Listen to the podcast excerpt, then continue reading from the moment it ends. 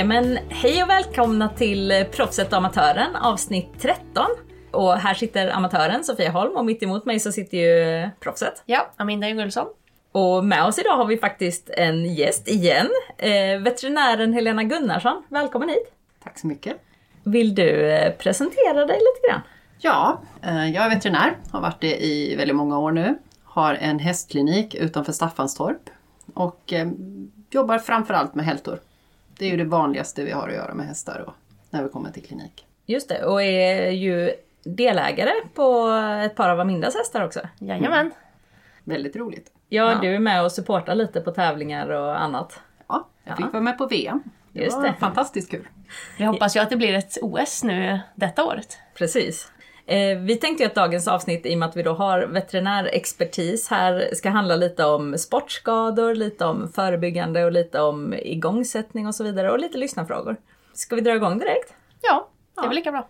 Vad är de vanligaste skadorna du ser i relation till sport och ridning? Generellt sett så är det ju rörelseapparaten. Hästar är ju högspecialiserade atleter och de är ju anpassade för att springa fort och då får man göra avkall på mycket annat. Många tycker att ja, men det ska ju inte vara så här för att det är ju naturligt för hästar att springa. Och det är det ju. Men vi har ju gjort avkall på mycket eftersom vi vill ha lätta rörliga delar. Precis som man har en racercykel, där har man lätta däck. De håller sämre än tunga men de är snabbare. Och då får man kompromissa. Så hästar är ju snabba, explosiva och då har de ju också en känsligare rörelseapparat än säg en ko som skrittar. Det den är byggd för är att fly och det är väldigt korta stunder i stöten medan vi ju ofta rider en rätt så lång stund. Det gör vi. Sen finns det ju faktiskt forskning som visar att även vilda hästar har artrosförändringar och slitage på samma sätt som, kanske inte på samma sätt, men då, där finns artrosförändringar även på vilda hästar. Och det är ju som du säger att hästar är byggda för att fly. Att lyckas fly från lejonen fort nog, det trumfar att vara hållbar i sin kotled när man är 22. Vad är de vanligaste skadorna du brukar upptäcka liksom, på de hästar som kommer till dig? Specifikt så är det ju att eh, hästägare kommer och säger att min häst känns inte riktigt som den ska. Eh, många kan ju säga min häst är halt, men det räcker med att säga den känns inte riktigt som den ska, den kanske inte vill hoppa längre, jag får driva mer än vad jag har behövt förut. Och många känner jag ju sedan ganska länge så att de vet att när min häst börjar att vara trutig, lite trög på skänkeln etc. så är det något som är fel. Och då får man hjälpa dem med det. Det vanligaste man hittar det är ju ledinflammationer. Sen är det lite grann så att som man letar så hittar man, som man ropar får man svar. Att min filosofi är ju att så länge vi har fyra friska ben att springa på så löser sig väldigt mycket annat. Det finns ju andra veterinärer som börjar i andra änden med att ryggen och de kiropraktiska delarna måste vara i ordning och sen är det mycket som löser sig. Jag föredrar att göra båda delarna. Så då är det egentligen liksom, är det främst på frambenen? Är det främst på bakbenen? Är det... Oftast bak skulle jag säga. Okej. Djurägare har ofta lättare att känna att den är halt när det är framben, såklart. Bakben säger de ju oftare att det känns dåligt, jag kan inte riktigt säga att den är halt men det är något som stör och då är det oftast bakben. Kan ni hitta anledningen till hältorna eller är det bara det här att hästarna har lite för svaga extremiteter i förhållande till sin kroppsvikt och sin hastighet? Kan du se några mönster som är tydliga? Nej, faktiskt inte. Jag kan se mönster vilken gren som får vilka skador. Ehm, ja, jo men fälttävlanshästar och galopphästar får ytliga böjsenor. Det får inte en dressyrhäst. En dressyrhäst får gaffelband. Bak eller? Ehm, ja, oftast bak, men både bak och fram. Sen så tror jag att dressyrhästarnas gaffelband bak till väldigt stor del handlar om att vi har avlat på veka kotor. För det är mjukt och trevligt och swishigt och gungigt och trevligt att sitta på. Det ger fin gång och sen går de ju lättare sönder. Dressyrhästar har vi ju avlat på mycket rörelse, att det ska vara mjukt och stor gång. Och det frestar ju också på. Och hopphästarna då? Hopphästarna de får lite av varje skulle jag säga. De får också gaffelband. Eh, och de händer att de får en sena men de, det mest specifika är ju ytlig böjsena på fälttävlan och galopphästar. De springer fort Och dressyrhästarna ser lite annorlunda ut, de har mest gaffelband. Ytliga böjsarna, det är oftast på hårt underlag också väl? Eller hårdare underlag? Vi har resonerat om det. Ja. Och eh, de som kan sporten säger att det hårdare underlaget är farligare eh, för att det går fortare. Du har Aha. potential att springa fort. Rätta mig om jag har fel. Ja, ja, Ja, för det är det- det som gör det, inte att underlaget är hårt per se. Liksom.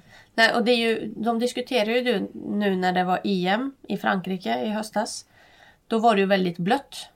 Och då trodde de ju att på besiktningen dagen efter terrängen att det skulle vara många hästar som försvann för att det var så blött och djupt. Och de trodde att nej, det här kommer ju inte... De såg så trötta ut och, och så. Men då var det det... Väldigt många var väldigt fräscha dagen efter.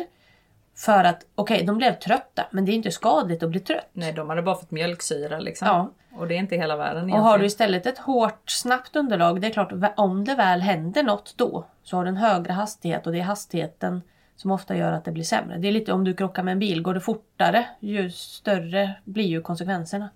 Och vad är det som händer? Det är det att senan tåler inte påfrestningen, liksom den brister i princip. Ja, enskilda fibrer brister. Sen är det ju så med senskadorna och även med väldigt många andra saker. Även om man vill kanske tro att det hände där och då så är det någonting som Ah. har byggts upp under lång tid och där blev det för mycket. Det är ju faktiskt en jättebra sak att ha med sig. Ja, Att det är inte det enskilda tillfället utan det mesta är förslitning som sen... det är Nå- ganska någonstans- obekvämt. Mm. Det är ganska obekvämt att tänka på. Men någonstans rinner bägaren över liksom. Ja men det, det tycker jag är en jättebra sak att ha med sig. För Ja. det är ju inte riktigt så man tänker, tänker jag. Det är inte det man heller riktigt vill vare sig tänka på som egen hästägare. Jag menar, jag har ju egen häst. Jag, jag rider också så bra jag kan. Man vill inte riktigt tänka så. Man vill gärna höra att den vrickade sig i hagen och det var ingens fel. Nej, för det är ju, allt sliter ju. Och Det gäller ju där att försöka tänka varierat både på ridning och underlag och alltihopa för att försöka undvika de där förslitningsskadorna som till slut blir för mycket. Jag har ju liksom haft en känsla av att det är kotledsinflammation fram alltid, eller hovled. Kotled, hovled tycker jag jag hör jättemycket. Men det är kanske inte så... Ja, men det, det är ju också vanligt, absolut. Och skulle jag säga en sak som hopphästar oftast har så är det ju det. Sen önskar man sig ju kanske att det inte skulle vara det. För att ju bättre du, f- alltså ju mindre du repetitivt sliter på din häst och rider den på framdelen desto bättre mår ju frambenen. Jag har ju lättare att leva med att jag har ridit sönder min häst bak än fram. Ja, ja. För att det är mer eh, kanske, eh, ursäkta, dålig ridning eh, än övriga skador. Liksom. Eller inte dålig ridning, men kanske eh, som du säger, På repetitiv Lite ridning. så. Lite så. Ja. Det får inte vara farligt egentligen att säga så för att vi alla gör ju så gott vi kan. Det är Ja. ju ingen som rider dåligt med flit. Nej, jag tänker att det är väl enda sättet också att göra det bättre på. Ja, Fortsätta För- träna och försöka Ja, göra så gott man kan. Om du får vissa skador hela tiden på en specifik häst, då måste man ju ändra på någonting tänker Ja. jag. Det går ju inte att fortsätta likadant. Är det inte Einstein eller något som säger om du fortsätter att göra samma sak gång på gång och förväntar dig ett nytt resultat, då är du ju dum på riktigt. Ja. liksom. Han säger inte alls så, men eh, Typ så. typ så. Eller inse att den här hästen ska göra något annat. Ja, ja, ja. Speciellt om man kanske då själv inte vill ändra sig. Ja. Eh, För då kommer det ju inte funka. Nej, jag har själv fått det en gång. Jag hade en femåring till Breeders i fälttävlan. Och ett par månader efter Breeders så blev den halt. Och då var den veterinär jag var så han sa nej, det, det här var för mycket liksom. Den, eh, den, det här är på grund av hur den är riden den här perioden. Och det är ju bara att ta till sig liksom. Jag vill ju inte skada hästarna liksom. Det var ju absolut inte medvetet men antagligen har det blivit lite för mycket för den. Liksom. Ja. Och, det, och det kommer att hända. Ja. Alltså det kommer att hända genom en sporthästkarriär att man tänjer på gränserna, absolut. Mm. Men det får inte bli så att man gör det hela tiden. Nej, och då får man ju istället för att bli förbannad på veterinär får man gå hem och fundera på hur la jag upp träningen egentligen för den här hästen den här perioden? Vad kunde jag gjort annorlunda? Jag tänker att det får man ju inte vara rädd för. Det är klart vi kommer göra misstag. Allihopa. Absolut. Absolut. Och det är världens lättaste sak att säga att äsch, hästar går bara sönder för att folk rider dåligt. Men som sagt, det är ju ingen som Nej. rider dåligt med flit. Nej. Gör ju så gott man kan och alla måste få lov att lära sig. Sen tror jag att det är väldigt viktigt att man har rätt häst i rätt tid i sitt liv. Man ska inte köpa sig en känslig unghäst när man egentligen behöver ha en Volvo. Nej, för det är också så att alla hästar har ju sin tid. Lite som, ja, men du börjar inte med att köpa en Ferrari Nej. när du ska Nej. ta körkort. Du får Nej, ju börja precis. med lite mer en traktor, en Volvo. Så Även är det om ju. barnet vill ha Ferrarin så får den traktorn. Ja, för man får väl lära sig basics först. Liksom. Ja. Ja, och där precis. känner jag ju att det kanske är vanligare idag att barnen får en Ferrari för att de vill ha en Ferrari. Ja. Och sen skiter det sig på vägen. Precis. Inte alltid men ofta. Mm. Och ibland skiter det sig mentalt och ibland skiter det sig fysiskt. Och ibland blir det sen i ett steget till storhäst för att då krävs det någonting annat. Ja, speciellt om de har gjort det väldigt bra på ponny. Och så vill de ha den där Ferrarin direkt. Det där är... Jaha, storhäst Ferrarin. Ja, Ja. Inte helt. Svårt. Det ser man ju som tränare också att folk kommer och har köpt en kanske en ung häst för att de inte har råd att köpa en färdig häst. Och så har de köpt en fin ung häst ändå. Men som kanske är lite för svår eller lite för känslig. Och så blir det inte så bra. För steget från ponny till storhäst är ofta ganska stort. Och då kommer den hästen få springa ganska många fler mil eh, på ett dåligt sätt än vad som är riktigt bra för den. För det är också det du säger att vi måste tänka på vad vi gör med våra hästar. Varje mil den springer, varje språng den hoppar sliter på den och vi måste göra något bra av det. Varje varv jag rider runt och det bara är dåligt, det är liksom bara destruktivt. Ja, för då kommer förslitningsskadorna som ett brev på posten liksom. Och de kommer ju definitivt lättare med en häst som går i obalans och i spänning och i motstånd än en häst som går på ett bra sätt. Sen kommer de ibland oavsett för att de springer många mil på sina ben. Vad är skillnaden på en förslitningsskada och en sportskada eller vad man ska säga? Eller finns det någon skillnad? Nej, jag skulle inte säga att det gör det. Nej, utan det är rätt så sammankopplat liksom. Det hänger ju ihop. Du får ett lite annorlunda spektrum på hästar på högre nivå än vad du får på hästar på lägre nivå och du får en annan tolerans för att den kanske är lite krattig, men det går i alla fall. Men ska du hoppa 1,60 så gör det inte det. På lägre nivå kan du komma undan ändå. Ja, För hästen säger ja okej, jag kan hoppa 1,30 men jag vill inte hoppa 1,60. Men där kan jag tycka är svårt med, för har man haft mycket skador också då kan man ju ibland bli att man läser in skadebeteende i allting. Och så helt plötsligt tycker man nej men den står emot lite där men den trampar inte riktigt av med sitt höger bak och så, så letar man liksom bara hur ska man hur ska man göra? Hur ska man veta? Eller ska man åka till veterinären varje gång man ah, den hoppar inte riktigt lika. Det är ganska viktigt där tycker jag då att ha en bra dialog med sin veterinär. Och att också känna sin häst. För att veta liksom, ja, men okej men nu kanske den inte riktigt går framför skänkeln men förra gången jag, den gjorde så så var det faktiskt inget fel. Ja men då kanske man kan köra på ett tag till. Men är det så att den förra gången den gjorde si eller så så var det någonting. Ja men då kanske man får åka och kolla.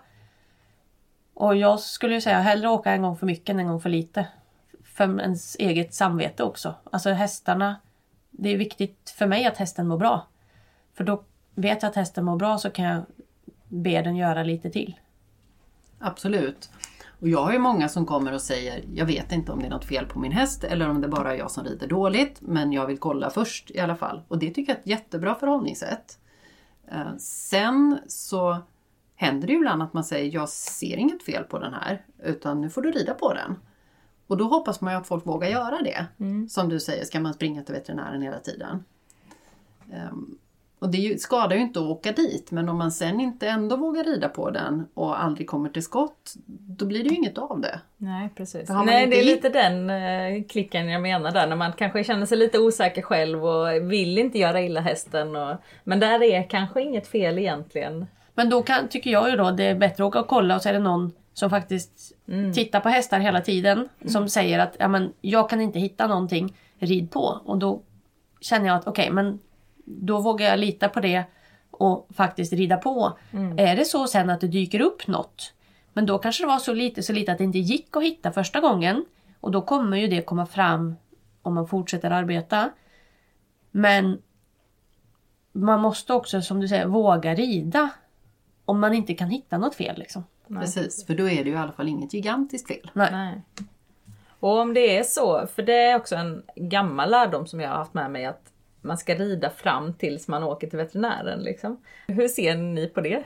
Det beror ju på hur. Ja, ja såklart. den är, är, den, såklart. Är, är den. Men just det här när det är något lite knackigt. Något som stör. Något som stör men den är kanske inte så att vem som helst ser att den är halt. Liksom. Då föredrar jag att man rider tills man kommer. För det är jättetråkigt att man har haft en matte som har känt något litet kanske fel. Alltså det är något som stör någonting som syns lite grann ibland och så blir man och det har man känt ett par månader och sen bokar man tid och så ställer man av den. Och så har den vilat sig en vecka så kommer den till mig och är jättefräsch och jättepigg och ingenting syns. Så att eh, det beror lite på vad det är men är det det här lilla diffusa smygande som ändå har känts ett tag då är det bättre att den går fram tills den kommer. Ja. Ja, eller så gör man så att man låter den vila två veckor och så sätter man igång den igen och känner är det kvar eller har den vilat bort det? Ja. Och kommer du då tillbaka, men då kan man åka och kolla liksom. Ja. Jo, så kanske man får tänka, eller i de här tiderna när det kanske är lite knaprare också. Ja. Så kan ju det vara en bra strategi kanske för de här små grejerna som inte känns eh, överhuvudtaget akuta. Absolut. Hur mycket saker kan läka ut av sig själv på en sån period? Hästar är ju generellt sett ganska dåliga på att läka sina ledinflammationer spontant, tyvärr. Ja. Man kan gärna, att det är klart är den tre år gammal och är lite ansträngd, släpp den på bete och så ser man hur det ser ut. Nu ska inte en treåring vara ansträngd på det sättet men en ung häst, den har fått lite mycket din häst efter breeders. Ja, men låt den vara, ha en vintervila, absolut. Men den här som är halt, de är rätt dåliga på att lösa det själva. Det ser bättre ut ett tag och sen sätter man igång den och ser man där igen. Vilka saker kan gå över på två veckor? Typ en vrickning eller något? Ja, det beror på vad du lägger i vrickning. Men en allvarlig ledbandsskada går inte över på två veckor. Men den här, ehm, den trampar lite fel, den slog på sig i hagen, den fick lite ont i ryggen. Sådana saker, det går över på två veckor. Men det är, en, det är en bra strategi. Det som finns kvar efter två veckor, det är ju någonting. ja, precis. Just det här diffusa liksom. Jag släpper också min häst i hagen i två veckor. Nej, kanske inte två. Det är jag för nervös för. En. Jag springer- halv. En halv. Några dagar. Ja. Nej men att vänta några dagar, absolut. Det är samma, de som ringer och säger hej, jag tog in min häst från hagen, den är halt. Men kolla om den har en hovböld, skritta den några dagar, den kanske har klivit på en sten. Liksom. Det Ja, precis. Det måste heller inte vara någonting. nej, någonting allvarligt. Nej, någonting allvarligt. Nej. nej, precis. Den är ju aldrig halt för att det är kul. Nej. Ja, men det kan man i alla fall vara, det kan man ju vara säker på. En Ja. häst är ju aldrig halt eller rör sig knackigt om det inte är någonting. Ibland rör den sig ju knackigt och konstigt för att den har en matte som sitter på sned. Ja, ja. Det ja, ja. tycker jag Mm. också är en väldigt, om vi nu pratar om vad ska vi göra förebyggande för att våra hästar inte ska bli halta. Att titta på sin egen symmetri. Oj vad mycket det gör. Att hästen ständigt går i en liten vänstersluta för att matte hasar till höger i sadeln. Det där är jättevanligt. Och hur Det- gör man det? Ta hjälp av tränare? Det där är ju... Ja, det behöver inte ens vara... Alltså det kan ju vara att det fysiskt är något som är snett på dig. Alltså en kiropraktor eller någon som kan rätta till dig är ju också en bra grej. Liksom. Ehm, vi har ju nu med landslaget en sån här sitsexpert som hjälper oss att försöka vara raka på hästen. Och då känner man ju liksom de här små grejerna som man man försöker, man tror att man sitter rakt men det gör man inte och sen kommer hon och puttar på en och så säger hon nu är du rak och så sitter man liksom fem centimeter längre till vänster i sadeln. Vilket känns jättefel för att man har hittat sitt mitten. Och det, Det, man, att det man, man tror är mitt. det man tror är mitten. Och det räcker med att man står rakt upp och ner och så kommer hon där och petar på en och så står man som en krok tycker man själv. Och nu säger hon du är rak nu. Eh, va? Ska jag verkligen stå så här som en... Alltså, det är så jobbigt. Men då fattar man ju själv att okej, jag är inte rak när jag tycker själv att jag är rak utan jag måste tänka på det här och det här. Och att du då kan liksom lära dig hitta mitten. Det som faktiskt är mitten. Jo, men jag tänker att det är ju också rätt lätt för er två som är rätt så duktiga på att rida och säga också. Jag tänker att det är ju inte alltid så lätt att implementera om man är... eh, Det är svårt mer- för oss också. Jaha. Ja, det är klart det är svårt för er också. Men jag tänker att eh, för många så är det nog svårt att ens... Liksom, jag tänker att man inte är där liksom. Nej, fast jag tycker nog ändå att man måste börja där. Ja. Alltså jag önskar ju att jag hade tagit hjälp. Jag har också ridit för en elev, till, eller din samarbetspartner till uh, din sittguru, Kristin. Um, men jag har en annan människa som hjälper mig med alltså kroppen, både manuell terapi och med rakhet. Och det har hjälpt mig fantastiskt mycket. Och jag önskar att jag hade gjort det här för 20 år sedan och inte nu. Ja men det är jättebra, då är det någonting vi skickar ut till eh, folk som lyssnar att liksom ta hjälp med, vad ska man kalla det, rakhet? Ja, symmetri, Symmetri. Och, och det är inte bara heller frågan om att någon behöver knäcka till en och sen är man rak. Nej, Utan du behöver ju hjälp med, som Aminda säger, putta på en och säga här, nu står du rakt och du har axlarna lika högt och du har bröstkorgen likadant. För man har ingen aning. Och jag har aldrig haft så lite ont i kroppen nu efter att jag har blivit mer symmetrisk. Och när jag tittar tillbaka, alltså jag har så dåligt samvete mot min stackars, stackars, stackars BR-häst. Och jag satt på sned och tyckte att den var stel åt höger. Men man gör så gott man kan. Ja, och det är också, det är ju inget man gör medvetet. Nej. För man tror ju att man sitter rakt. Precis! Men nej, så det är ju ett tips då att eh, försöka hitta någon som kan hjälpa en att bli rak. Och det, det är ju lite det här med alltså, liksidighet och fysträning utan häst också. Alltså du kan ju kanske få hjälp av en PT för att hjälpa dig att bli lika stark på båda sidor. Och, alltså, allt det där är också viktigt i arbetet mot att bli så rak som möjligt. Och det tänker jag ofta på. När vi sitter där och säger Kom igen häst, du kan väl göra en öppna åt höger, du kan ju göra det åt vänster. När vi själv inte kan skriva vårt namn med vänster hand. Nej, Ja, precis. precis. Att man behöver ha lite överseende med.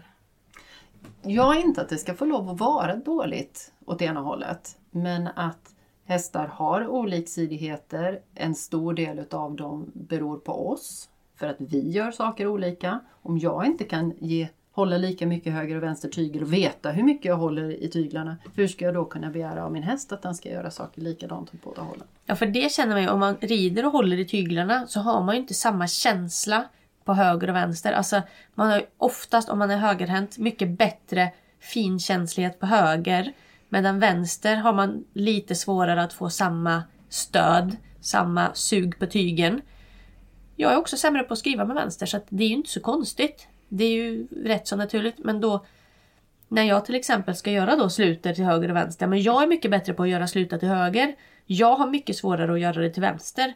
För jag som rider många hästar märker ju att alla hästarna går mycket bättre än sluta till höger. Och mycket sämre till vänster. Ja. Så det är ju inte hästarnas fel. Hade jag bara haft en häst så hade man ju kanske tänkt att ja, men hästen har mycket svårare. Men jag vet ju att det är ju mitt fel. Så jag måste ju jobba med mig själv för att hitta att vara mitt över hästen och hjälpa den lika mycket åt båda hållen. Det är lite som ja, men om du ska göra någonting och du har en ryggsäck som är snett lastad liksom. Att ja, men det är klart att vissa saker kommer bli lättare åt ena hållet eller åt andra hållet. Är detta egentligen det grundläggande för hur man hjälper hästen att förebygga skador? Det är en väldigt, väldigt stor del. En, en av tårtbitarna kanske man kan säga. En stor tårtbit. Ja. Absolut. ja Hästar ska röra sig mycket, de ska få röra sig fritt, de ska få vara i hagen etc. Men just det här att bli sin hästs bästa ryggsäck är väldigt viktigt både för den fysiska hälsan men även för arbetsviljan. Jättemycket framåtbjudning. Alltså när man kommer rakt, rakt upp och ner på sin häst och har lika mycket på båda sidor så säger den väldigt ofta plötsligt nu vill jag gå. Spännande. Mm. Ska vi prata lite om de andra tårtbitarna i förebyggande? Vad är mer skadeförebyggande? Det är så, det är så komplext. Ja, men Ja. det är ju lite det här, alltså varierad träning, varierat underlag. Att verkligen inte försöka slita ut på en grej. Sitt inte i samma ridhus eller samma ridbana varje dag eller fem dagar i veckan utan försök liksom rid ut, rid på asfalt, rid på grus, rid på om utebanan har ett underlag och ridhuset har ett annat. Försök variera. Har du möjlighet att variera olika ridhus, gör det. Alltså rid ut en dag, hoppa en dag, rid dressyr en dag, skritta en dag, galoppera en dag. Försök göra så mycket olika saker som möjligt. Liksom. Det är ju det bästa du kan göra. Och se till att den har möjlighet att röra sig även de 23 Ja, timmar om precis. dygnet som du inte sitter på den. Ja. Så mycket som det bara går. Och då kommer vi till en annan fråga då. Ja, men de flesta av oss har ju hästar på box. Vissa tycker att lösdrift är bra för då rör de sig ju hela tiden. Vad är fördelar och nackdelar ur veterinärsynpunkt på det? Het potatis. Eh, jag har ju själv mina hästar på box och jag skulle inte få för mig att ha någonting annat. För att det är olika sorters hästar. Vissa hästar mår ju jättebra av att gå på lösdrift. De här som liksom inte kan få tillräckligt mycket aktivitet och tillräckligt mycket rörelse för att de ska vara lite trötta i sitt huvud. Men många hästar tycker ju det är rätt skönt att komma in och sova på box också. Så att det beror ju på hästen. Sen eh, beror det på skott, alltså flocksammansättningen, skadebenägenheten i flocken. Att bara hutta ut dem på en lösdrift ihop med 15 andra. Det, ja. De blir ju lite luggslitna då också. På ett annat sätt. Ja, det är klart, har du en häst som är väldigt låg i rang så kanske det är sämre att ha den i en flock där den alltid är den som får eh, svårast att komma åt maten, svårast att komma åt vattnet. Kanske alltid får stå ute för att den inte får komma in under taket för att där är det redan fullt med de som bestämmer. Precis. Det är ju ingen kul närvaro. Bra det? livskvalitet. Tillvaro. Tillvaro. Nej. Men i grunden rörelse, vilket ju jag kan tycka vinterhalvåret är ju rätt Det- så svårt att Det få är svårt. till. Alltså. Ja, det är svårt. Och det är fruset och det är stelt och det är knöggligt och det är äckligt. Och... ja, och det blåser på tvären och det Ja. regnar på tvären och det... hästarna står och skular i hagen liksom. Eh, Ja, och de tycker inte att det är kul att vara ute. Nej. Men vi vill ju gärna att de ska vara ute men de rör sig inte ute. Nej. Och då får man ju kanske ta in dem och så får man kanske rida två gånger eller gå med den en sväng eller Ja. hitta på något annat. Hoppas på att man har en skrittmaskin. Mm, det hade varit ganska trevligt. Säger de inte det? Har man ingen skrittmaskin får man vara en skrittmaskin. Just det.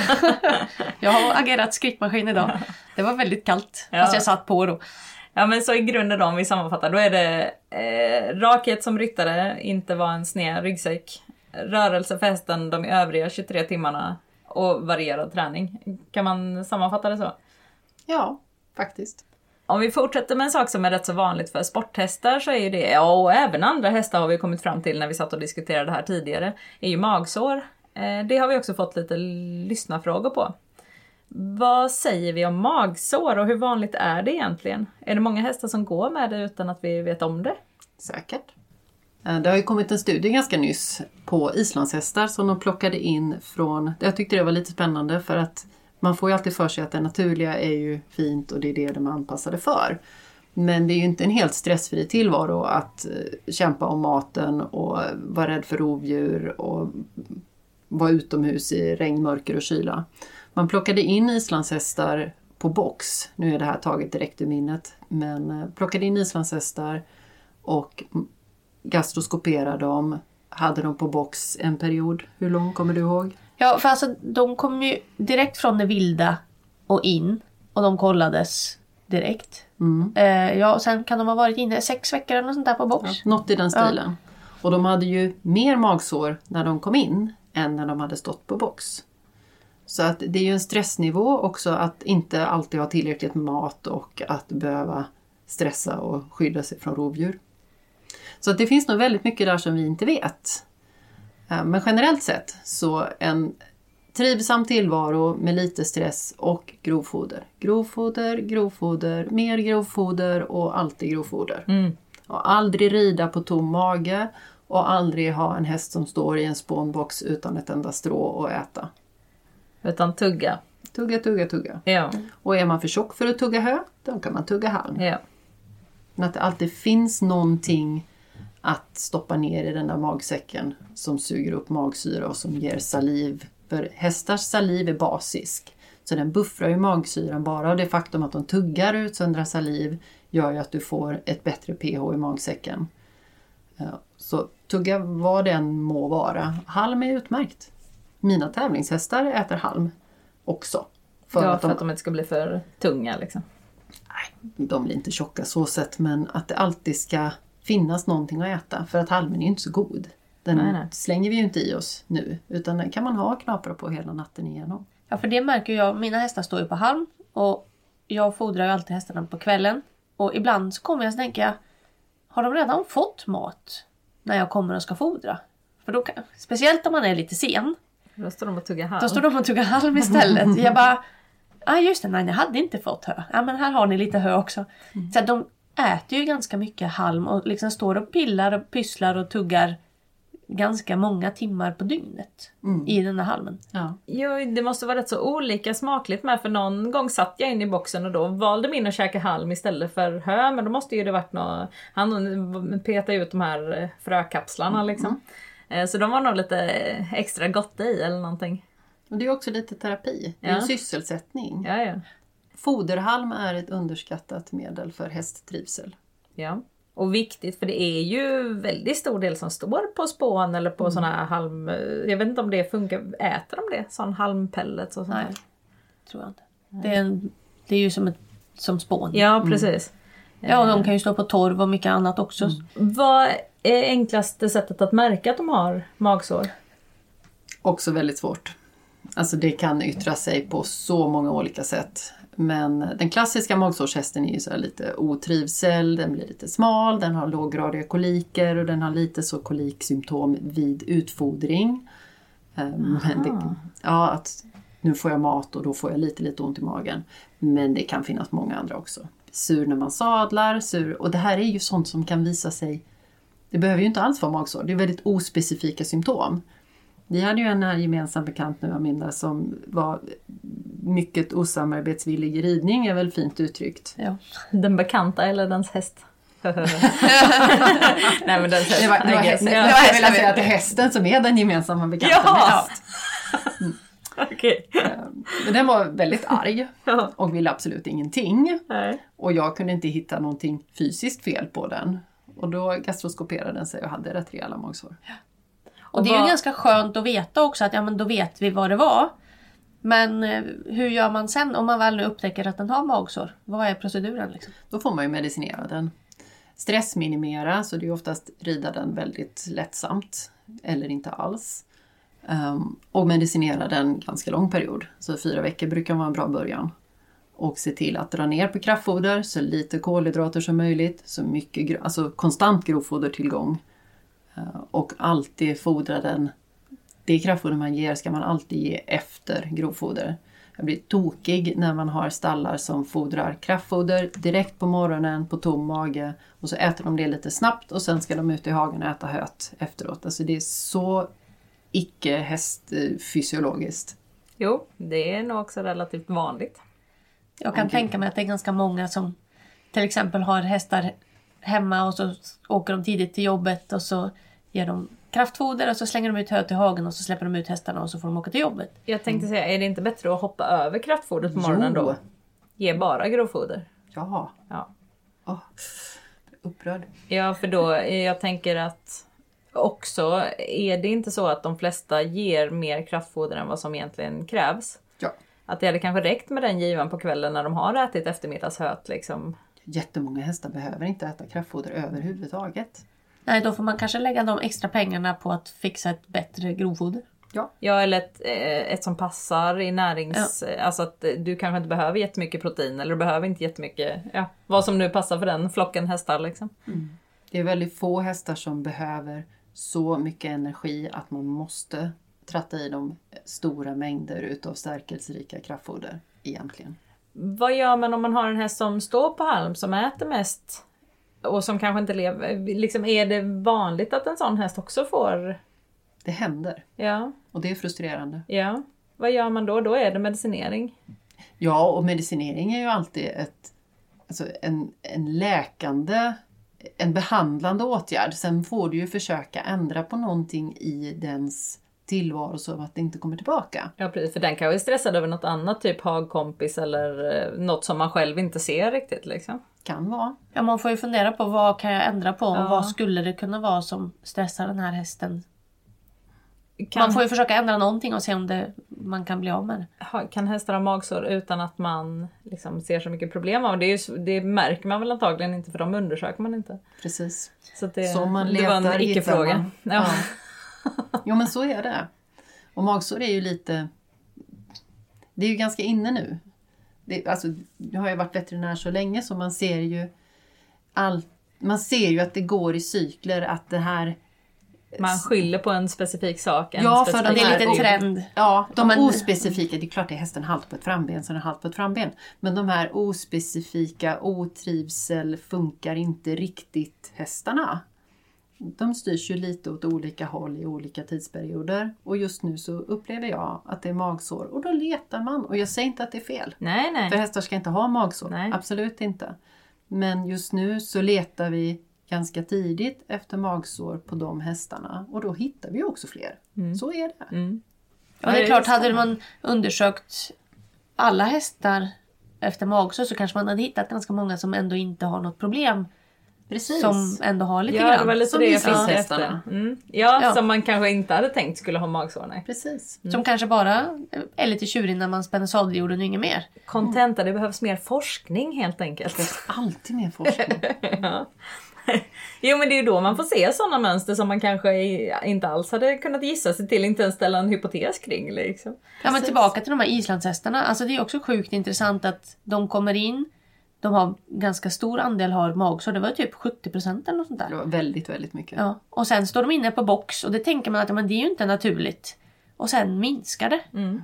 Alltså det är ju väldigt spännande Och faktiskt. jag tyckte också det var väldigt intressant att för säg 5, 7, 10 år sedan så var vi väldigt upprörda över någon studie när man gastroskoperade, jag tror det var galopphästar i träning och hittade magsår på 60-ish procent och menade att det här var hemskt och vad vi gör mot dem. Och då var det lägre än vildhäst. Exakt! Ja. Så att det är som du säger, vi behöver, forskning behövs alltid för det är så mycket man förutsätter är sant som faktiskt sen inte är det. Nej, det är mycket som bara är, det här tror vi liksom. Mm. Eh, sen kanske det är något annat som ökar i den gruppen och kanske får mer fång eller liksom, eller fång menade jag inte alls, kolik var det jag var ute efter. Eh, eller så. Alltså det är ju säkert så att eh, vissa saker förekommer till hög del och byter man miljö så är det någonting annat som ökar liksom. Eller minskar. Precis. Det där är ju väldigt komplext. Ja. och säkert svårt att ja, rodda i utan forskning.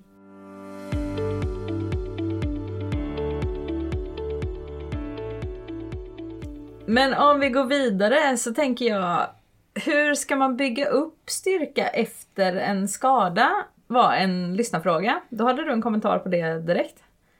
Att det är sällan styrka som behövs. Mm. Vad, vad menar du med det? Att en häst får vila ganska länge innan den faktiskt förlorar styrka och kondition. Alltså, det finns någon studie, säkert skitgammal vid det här laget, men som säger att en häst förlorar noll kondition på att skritta i sex veckor. Sen kan den ju förlora i det här diffusa som vi brukar kalla att vara lite oriden. Att den blir lite osmidig, den blir lite styv, den behöver gymnastiserad lite. Få upp sin mage och lyfta ryggen, komma igång. Det är mycket muskler som ska... Väckas till liv igen. ja, och det vet man ju själv. Alltså om man har man suttit i, på en föreläsning, säg, varit på en, en helg och suttit på föreläsning i två dagar, man är inte supersmidig efteråt. Så att det är klart att man behöver det. Men sådär mycket faktisk styrka, då får vi prata en vila på månader. Ja precis, då är det kanske mer att man verkligen har behövt ställa av Ja. en riktigt lång period. Men vad är det då man behöver bygga upp efter en skada? Det är ju såklart beroende på skadan, men om vi tar något exempel. Det är att komma igång på ett gradvis sätt för att man inte direkt ska hamna på ruta ett igen. Och där är vi tillbaka på det här, vad ska vi göra för att hålla dem fräscha? Och att har du hamnat på ett ställe så får du göra någonting annorlunda. Rid fint. Rid så bra du bara kan. Sitt rakt och rid så bra du kan. Ja, och det gör vi ju alla. Ja. Och det är också en sån här grej, ja, men får du en häst som har en skada och du kanske inte kan rida på sex veckor, ja men då kanske du kan träna dig själv i sex veckor istället. Ja, För att vara ännu lite bättre när väl hästen ska få komma igång igen. ja, men precis. definitivt. Ja men så får man ju ändå ofta en eh, igångsättningsschema eller så. Ja, Ja, men det är mer för att komma igång gradvis. ja. Eh, För, och det kan jag många gånger känna att jag kanske förutsätter att det är självklart. Men det är det inte för alla. Nej, jag tror inte det. Nej. Men okej, vi har en häst, den har blivit behandlad för en gaffelbandsskada och är nu frisk. Mm, den hästen däremot, nu pratar jag ju den ledbehandlade hästen. Ja okej, Så mm, för kanske- gaffelbandet är mycket längre Ja. skadeperiod Ja, och så vidare. Okej, vi det går tillbaka. Behöver, precis. Eh, gaffelband och senskador behöver du ju verkligen öka belastningen gradvis. Där är det ju direkt negativt att ställa av den i tre månader och sen säga så, nu är du frisk, nu rider vi. Utan den ska gradvis ökas belastning för att du ska få rätt typ av fibrer i läkningsvävnaden. Om du bara låter den vara, stå, på, stå på box eller göra ingenting så får du en dålig läkning. Så att där har du en mycket mer avpassad konvalescens och gradvis igångsättning och man följer upp den under tiden. Det finns ju också tekniska eh, alltså sätt att faktiskt se med speciella ultraljud typen utav fibrer. Sen kan jag man kan till viss del även se det på ett helt vanligt ultraljud hur fibrerna ser ut men det finns många saker man kan göra där. Men den klassiska min häst är behandlad i båda bakknäna, hur ska jag komma igång igen? Det är en mycket kortare process. Och där är det mer frågan om att gradvis komma igång utan att liksom overdo it och göra för mycket på en gång. Och vad innebär det då? Säg då, det har gått en sex veckors period, den har bara skrittat och gått i hage eller? Jag brukar titta på dem igen. Säg att den kommer in och så är den halt. Och så bedövar vi, lokaliserar var det sitter, röntgar, ser så att vi inte har några uppenbara tecken på att vi ska göra någonting annat än att ledbehandla den. Så behandlar jag den, tittar på den igen efter två och en halv, tre veckor, utvärderar effekten och ifall vi behöver göra det igen. Och det ska. På de normal, mycket halta hästarna så är det väl 50-50. Säg att den är fräsch då på sitt första återbesök efter två och en halv vecka. Då brukar jag sätta igång dem under ungefär en månadslopp. Och då får man gradvis öka mängden arbete och mängden samling under den månaden. Från skritt till fullt ridpass liksom. Ja, Ja, men det är jättebra. Jag säger att vi går ännu mer basic då. Du har haft en hovböld som är utläkt och hästen har ändå, det har tagit tre, fyra veckor för det tog lite tid innan hovslagen kom ut och så vidare. den rider jag på ganska. Ja, ganska snabbt Ja. liksom. Mm. Kan Ja. väl få en vecka att jogga igång sig på. För den har ju liksom inte varit något fel på. Nej. Mer än att den har råkat ha en böld i foten. ja, och när den är borta, då är den borta. Då är den liksom. fisk. Mm. Ja, men det är bra.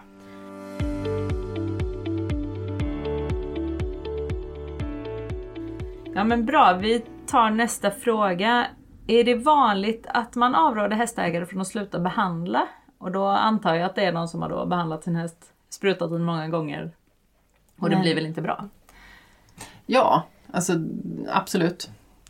Det beror alltid på. Jag brukar förklara för folk att där finns, liksom, där finns ingen absolut sanning. Allt beror på vad vill vi? Du har den här hästen, det ser ut på det här viset och du vill hoppa 1,40. Det är ett helt annat scenario än när du har samma häst men du är nöjd med att den blir fräsch nog att gå i hagen och ha ett bra liv. Det senare är ju mycket, mycket, mycket lättare att uppnå. Så att jag brukar försöka ge människor en så bra bild jag kan av oddsen att vi ska lyckas att få den här fräsch nog till det de vill. Och sen får man välja själv. Och det är för mig okej. Jag har liksom inget moraliskt bekymmer med att man... Ibland kan jag tycka att det är synd, men det är väldigt, väldigt sällan. Säg att du har en ja, men trevlig unghäst och den har tre lösa benbitar och matte känner att hon inte kan sälja den och det handlar till syvende och sist om att jag har inte råd att fixa detta. Då kan jag känna att det är lite synd. Men de hästarna kan man ju oftast hitta någon annan som kan ha. Man kan ju oftast hitta ett hem till dem. Men annars så tycker inte jag att man måste på ett moraliskt plan göra allt för alla hästar. Faktiskt. Nej precis, att det finns lägen när det är dags att släppa liksom. Det finns definitivt lägen där det är dags att släppa. Det finns lägen där det är dags att släppa för att det är faktiskt synd om hästen nu. Nu kan den få slippa att vi ska hålla på och bråka med den och den är bara halt hela tiden och den blir aldrig fräsch. Eh, det finns också tillfällen där jag tycker det är okej att säga den här hästen är 17 år, vi ska flytta till stan, vi ska inte ha häst, vi kommer aldrig att kunna sälja den här hästen när vi har behandlat den, kanske fått ordning på den och vi kommer inte hitta ett bra hem till den sen. Jag, jag tycker det är okej. Mm. Och där kan man ju resonera om... Där är jag ganska, ganska krass och tänker att så länge som jag äter nötfärs från ICA från kor som har dött fast de är friska och kunde haft ett bra liv så har jag liksom ingen moralisk eh, hög häst att sitta på och säga att alla måste behandla sina hästar som om de vore en familjemedlem. De ska ha det bra så länge de lever. Vi ska ge dem ett bra liv. Men ja, döda hästar är inte ledsna som en eh, gammal kompis till mig sa. ja. Ja men lite ja, faktiskt. Ja, ja, ja. Jo, det känns väl som att eh, så blir det väl. Jag tycker man hör mycket speciellt med våra mindre husdjur också, hundar och katter, att liksom Ibland är det tuffa år för husdjuren de sista åren. Mm. För de behandlas och medicineras och opereras. Och de har det rätt tufft liksom. Ja, jag tycker alltid man måste väga hur mycket investerar vi i den här behandlingen i fråga om Mattes energi, Mattes pengar, djurets lidande eh, och hur lång tid förväntar vi oss att den har kvar. Mm. En jobbig operation, alltså jag skulle aldrig buköppna min 18-åriga häst. Aldrig i livet. Men jag buköppnade min femåriga häst utan att blinka. Och jag red falsterbo på henne i somras. Alltså, hon, har, hon är fullt återställd och jag räknar med att ha henne lika länge som vilken annan häst som helst. Det var fruktansvärt och den var öppnad två gånger på samma helg och det var gräsligt. Jag skulle aldrig utsätta min 17-åring för det. Inte när den har så pass lite liv kvar. Nej.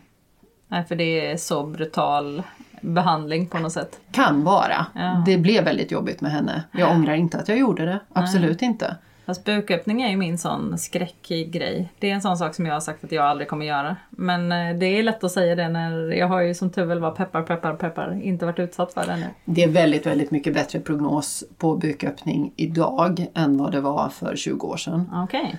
Oh ja, oh ja. och vi har lärt oss massor och min hästs buköppning var ju så två öppningar då får man räkna med att få en infektion och hon fick lite bukbrock och jag fick ha brockbälte på henne och det har blivit jättebra. Men det var inte skitkul just då. Nej. Och hon har ingen, eh, ja nu behöver vi kanske inte gå in på det, men hon har ingen risk för ett förkortat liv Åh, för det. tju. det, Ja. det, det där vill Matte inte tänka på. Nej, då tar vi inte det nu. Nej! Nu när det har blivit jätteisigt och snöigt här i Skåne igen. Ytterligare en fråga, när det är kallt, vad ska jag tänka på? Att den dricker. Att den dricker. Att den dricker och att den rör sig. Men framförallt att den dricker. Vatten i hagen. Se till att det alltid är... Alltså det finns isfritt vatten i hagen och kan man inte se till att den har isfritt vatten i hagen hela dagen, så i alla fall stora delar av dagen, flera gånger per dag. Man kan ge dem lite extra salt i maten så att de dricker. Eh, ljummet vatten dricker vi hellre än iskallt vatten. Men det är det, är det vanligaste när Det det, blir... koliken Ja, kommer krypande. ja.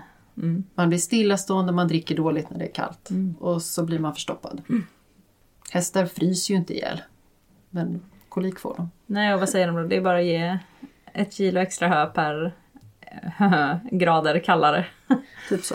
Vad är bäst att göra dagen eller dagarna efter ett riktigt hårt träningspass eller en tuff tävling? Jag tycker det är bra att de gör någonting. Eh, De behöver inte vila helt och hållet, sen rider man ju inte fullt ut. Men skritta, ut, jogga lite grann, få röra på musklerna, få cirkulation, bli av med slaggprodukter. Har den gått riktigt ordentligt, men då pratar vi typ så ordentligt som Amindas hästar går, inte som min går. Eh, Så kyla benen efter arbete. Ja precis, har den gått åtta minuter terräng, kyl benen. Ja, Kyl hela hästen. typ. I och för sig. Beroende på temperatur. Kanske kyla ryttaren också. Ja. Ja men jättebra, vi har ju fått lite, lite frågor kring uppvarvning och nedvarvning, lite kring eh, kan man rida på voltspår och så vidare men vi tänker nog nästan att det är ett annat avsnitt.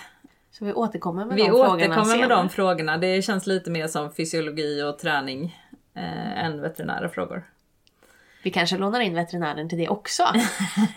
Finns risk att du får komma tillbaka. Veterinären tyckte det här var himla trevligt. Ja, absolut.